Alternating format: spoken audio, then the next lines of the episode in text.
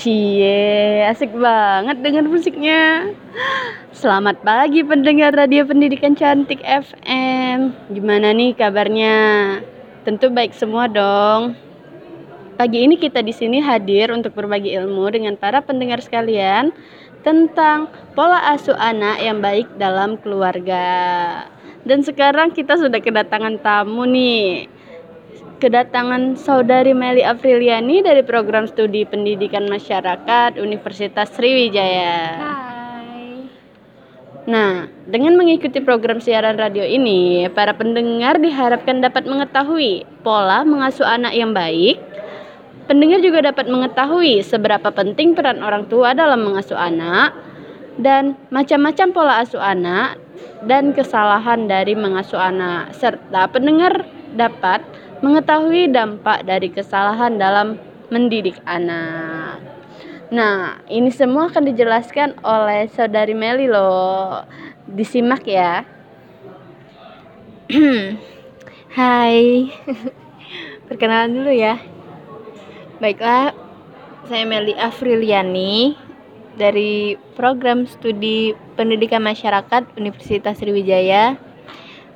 Di sini saya akan menjelaskan tentang pola asuh anak yang baik dalam keluarga.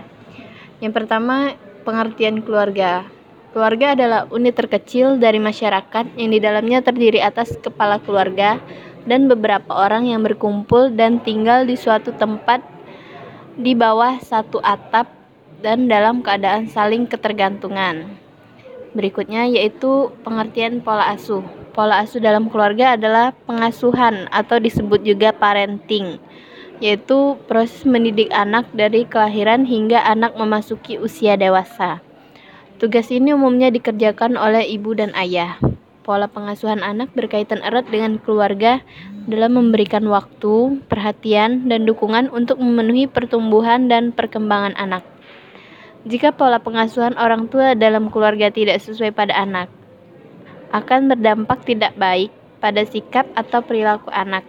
Anak akan menirukan perilaku atau setiap perkataan orang yang mengasuhnya.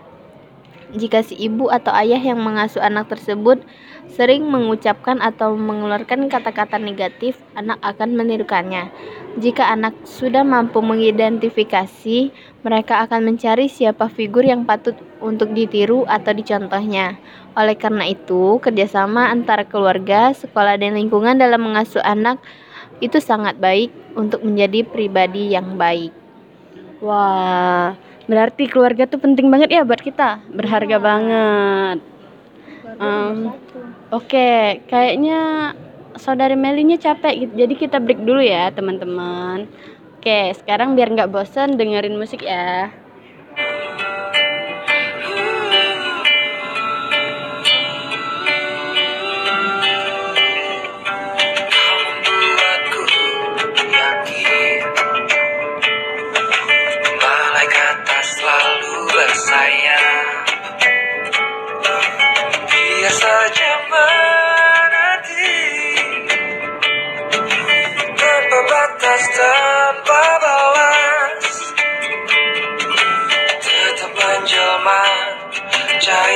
yang kasar Yang sulit tertampi Yang suka tergapai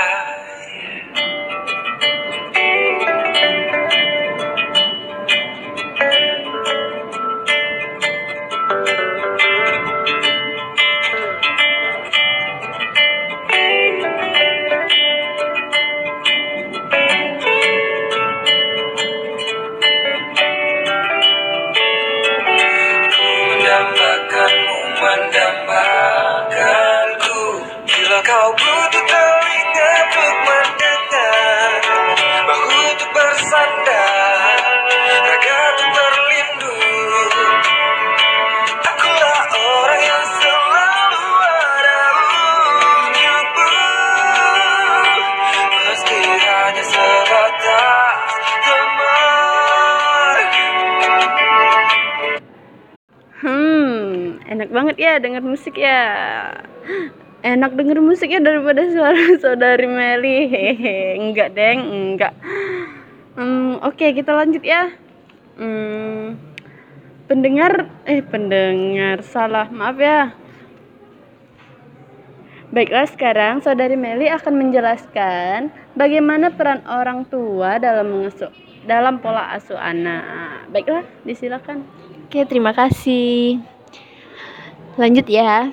Di sini saya akan menjelaskan lagi tentang peran orang tua dalam pola asuh anak.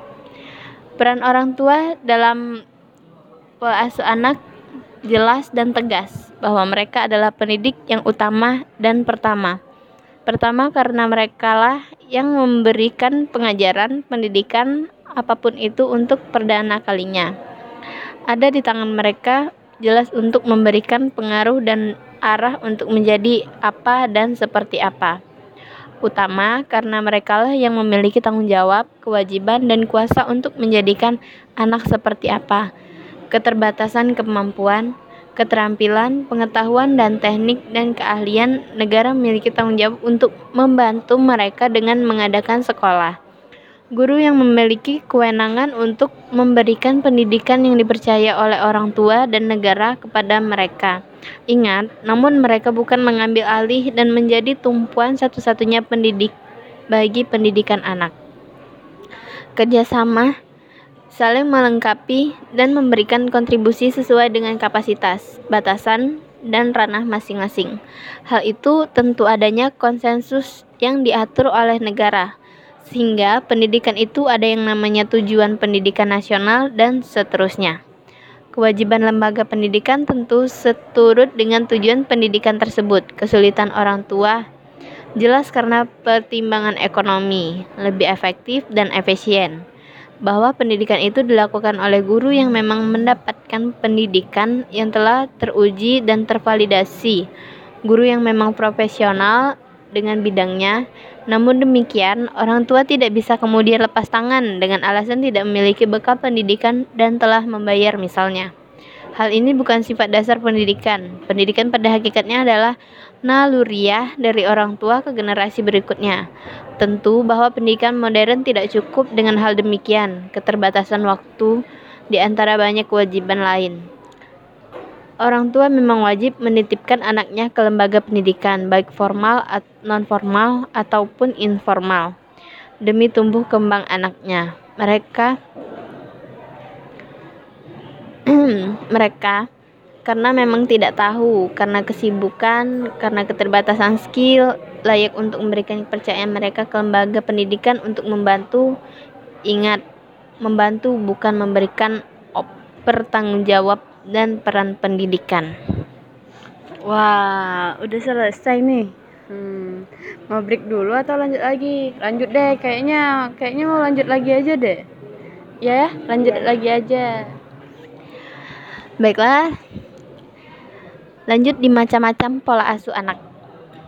Berikut ada beberapa macam pola asuh orang tua terhadap anak, yaitu yang pertama pola asuh otoriter yaitu pola asuh merupakan pola asuh yang dilakukan atau diterapkan dengan cara pemaksaan. Ini pola asuh yang enggak baik ya buat diterapkan di keluarga yang mengatur dan bersifat keras. Dan yang kedua yaitu pola asuh permisif. Maksudnya adalah segala sesuatu aturan dan ketetapan berada penuh di tangan anak.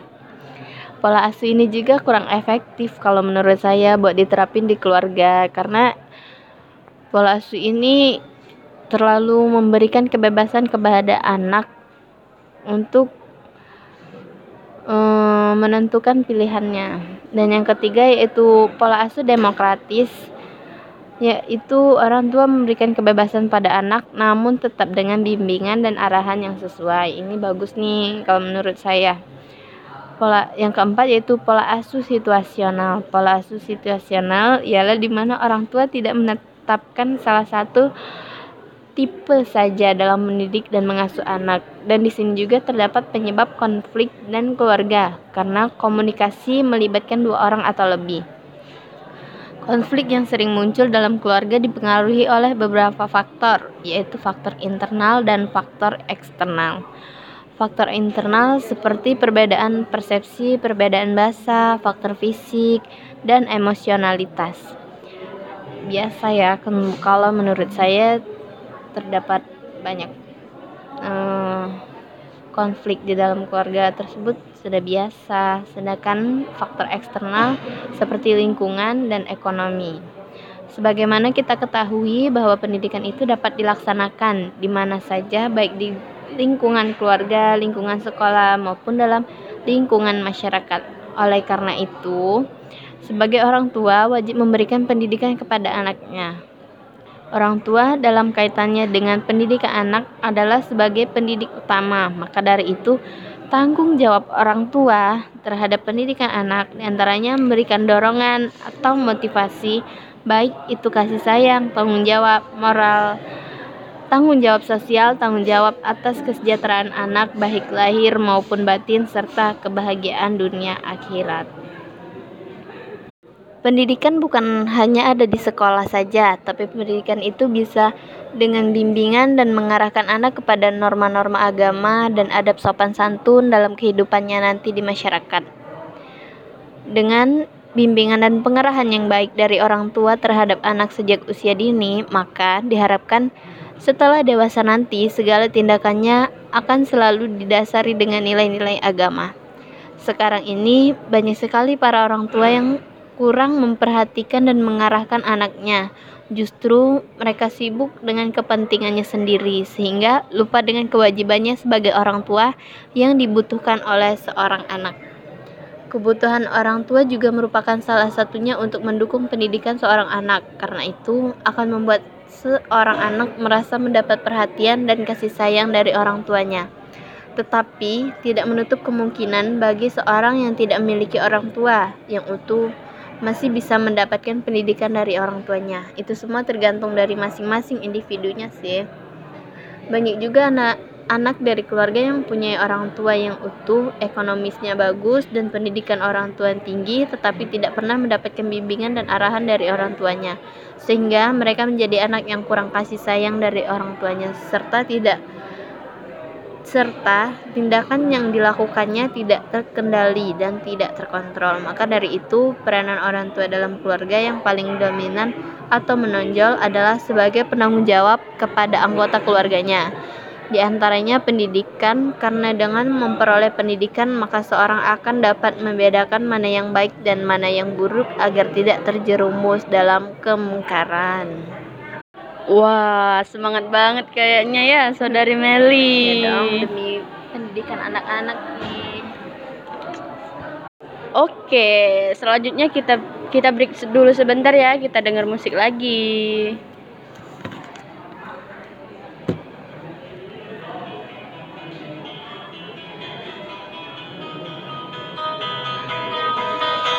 Sandarkanlah lamu dan ceritakan apa pun aku mendengarkan Jangan pernah kau merasa sendiri. Tengoklah aku yang tak pernah pergi. Bagiku kau tetap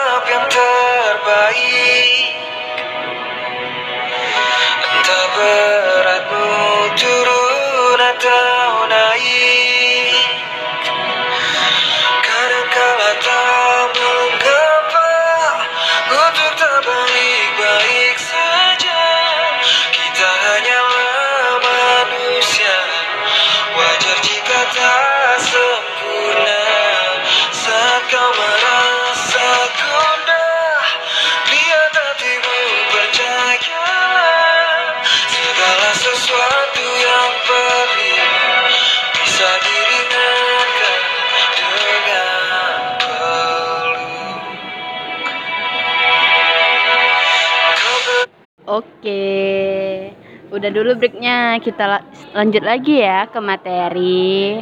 Selanjutnya ini adalah kesalahan-kesalahan dalam pola asuh anak. Baiklah kepada saudari Meli dipersilakan. Baiklah. Saya lanjutin lagi ya, walaupun sudah agak sedikit gimana gitu. Kesalahan-kesalahan dalam pola asuh anak. Yang pertama yaitu memberi banyak pilihan.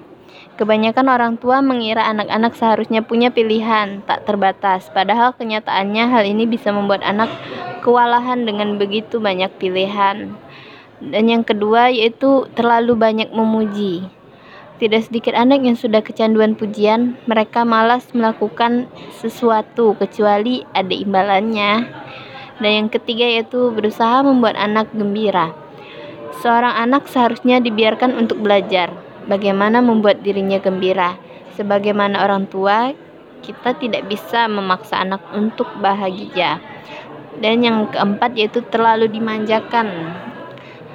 Berusaha memenuhi setiap permintaan anak dipercaya orang tua akan membuat anak bahagia. Padahal pola asuh seperti ini akan membuat anak sulit merasa puas dan membuat mereka suka memaksa. Sebagian orang tua juga mengira anak-anak harus distimulasi setiap waktu agar tidak merasa bosan. Kebiasaan seperti ini justru dapat membuat anak kurang kreatif dan tidak tahu cara menghilangkan rasa bosan. Yang kelima yaitu membuat anak sibuk. Orang tua kebanyakan mengira bahwa aktivitas akan menjauhkan anak dari masalah. Faktanya, anak yang terlalu sibuk selain kelelahan juga bisa membuat jadi korban bullying. Yang keenam yaitu kepintaran dianggap paling penting. Membangga-banggakan prestasi akademik akan dapat membuat anak menjadi arogan dan merasa orang lain lebih bodoh. Kondisi ini justru membuat anak dijauhi teman-temannya. Yang ketujuh yaitu menyembunyikan top topik sensitif seperti seks. Kebanyakan orang tua juga membicarakan soal seks dan percaya bahwa menghindari diskusi ini dengan anak-anak, mereka bisa membuat anak terhindar dari perilaku seksual tidak pantas.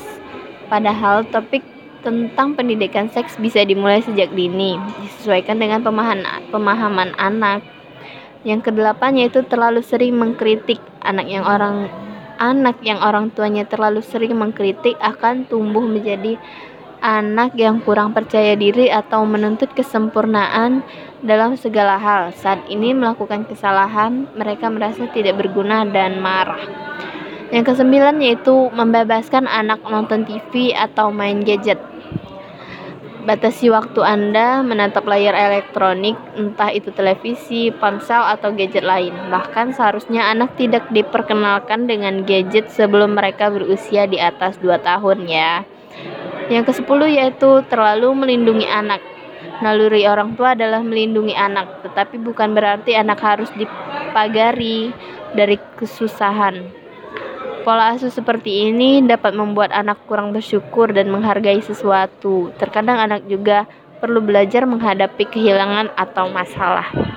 Wah, bahaya sekali ya kalau kita melakukan kesalahan dalam pola asuh anak. Ayo ini ibu-ibu dan para orang tua jangan sampai salah ya dalam mengasuh anak. Baiklah, selanjutnya ini akan dijelaskan dampak dari kesalahan dalam pola asuh anak. Baiklah ini pembahasan yang terakhir dampak dari kesalahan dalam pola asuh anak. Yang pertama yaitu alasan kenapa anak suka menipu atau berbohong. Sekiranya anak Anda suka menipu, itu karena Anda senantiasa menghukumnya dengan kesakitan di setiap kesalahan yang dilakukan. Yang kedua yaitu kenapa tidak memberi saja sebelum dia akhirnya terpaksa mencuri. Sekiranya anak Anda suka mencuri, itu karena Anda tidak memberi. Yang ketiga yaitu perilaku bullying, orang tua akan ditiru, bahkan kepada orang lain. Gawat kan? Sekiranya anak Anda suka membuli, itu karena Anda senantiasa menunjukkan perbuatan ganas kepadanya. Yang keempat yaitu mengabaikan, berarti mendidiknya mudah marah. Sekitarnya anak Anda suka marah, itu karena Anda sering kali mengabaikannya. Dan yang kelima yaitu janganlah dibela ketika salah. Ajarilah tanggung jawab agar dia terbiasa saat dewasa. Sekiranya anak Anda pendiam, itu karena Anda kurang bercakap dengannya. Dan yang keenam yaitu mengajaknya berbicara, membuat anak tidak pendiam. Sekiranya anak Anda penakut, itu karena Anda senantiasa mempertahankannya walaupun dia melakukan kesalahan. Dan yang ketujuh yaitu ajari dia berbagai berbagai berbagi agar kelak tidak menjadi orang pelit. Sekiranya anak Anda pelit, itu karena Anda tidak mengajarinya berbagi. Dan yang kedelapan yaitu jangan suka mengancam. Itu membuat anak men Anda menjadi penakut dan lemah. Sekiranya anak Anda lemah itu karena Anda senantiasa menggunakan kaedah ugutan untuk menakutinya. Dan yang kesembilan yaitu berilah semangat agar anak tidak minder dan berani mengeksplor bakatnya sesuai keinginannya sendiri. Sekiranya anak Anda kurang keyakinan, itu karena Anda tidak memberi semangat kepadanya. Dan yang terakhir yaitu kecemburuan ditimbulkan karena perhatian yang kurang atau bahkan tidak seimbang. Sekiranya anak Anda mudah cemburu, itu karena Anda tidak memberikan perhatian sepenuhnya kepadanya. Nah, lo gimana nih pada orang tua? Udah ngerti belum pola asuh anak yang baik? Wah, hari ini kita dapat materi yang bagus banget ya untuk dijadikan pelajaran. Ya. Nah, dari dampak-dampak kesalahan dalam mengasuh anak tadi, kita dari situ kita dapat belajar ya. Jangan sampai melakukan kesalahan dalam mengasuh anak. Benar tidak? Ya, betul sekali.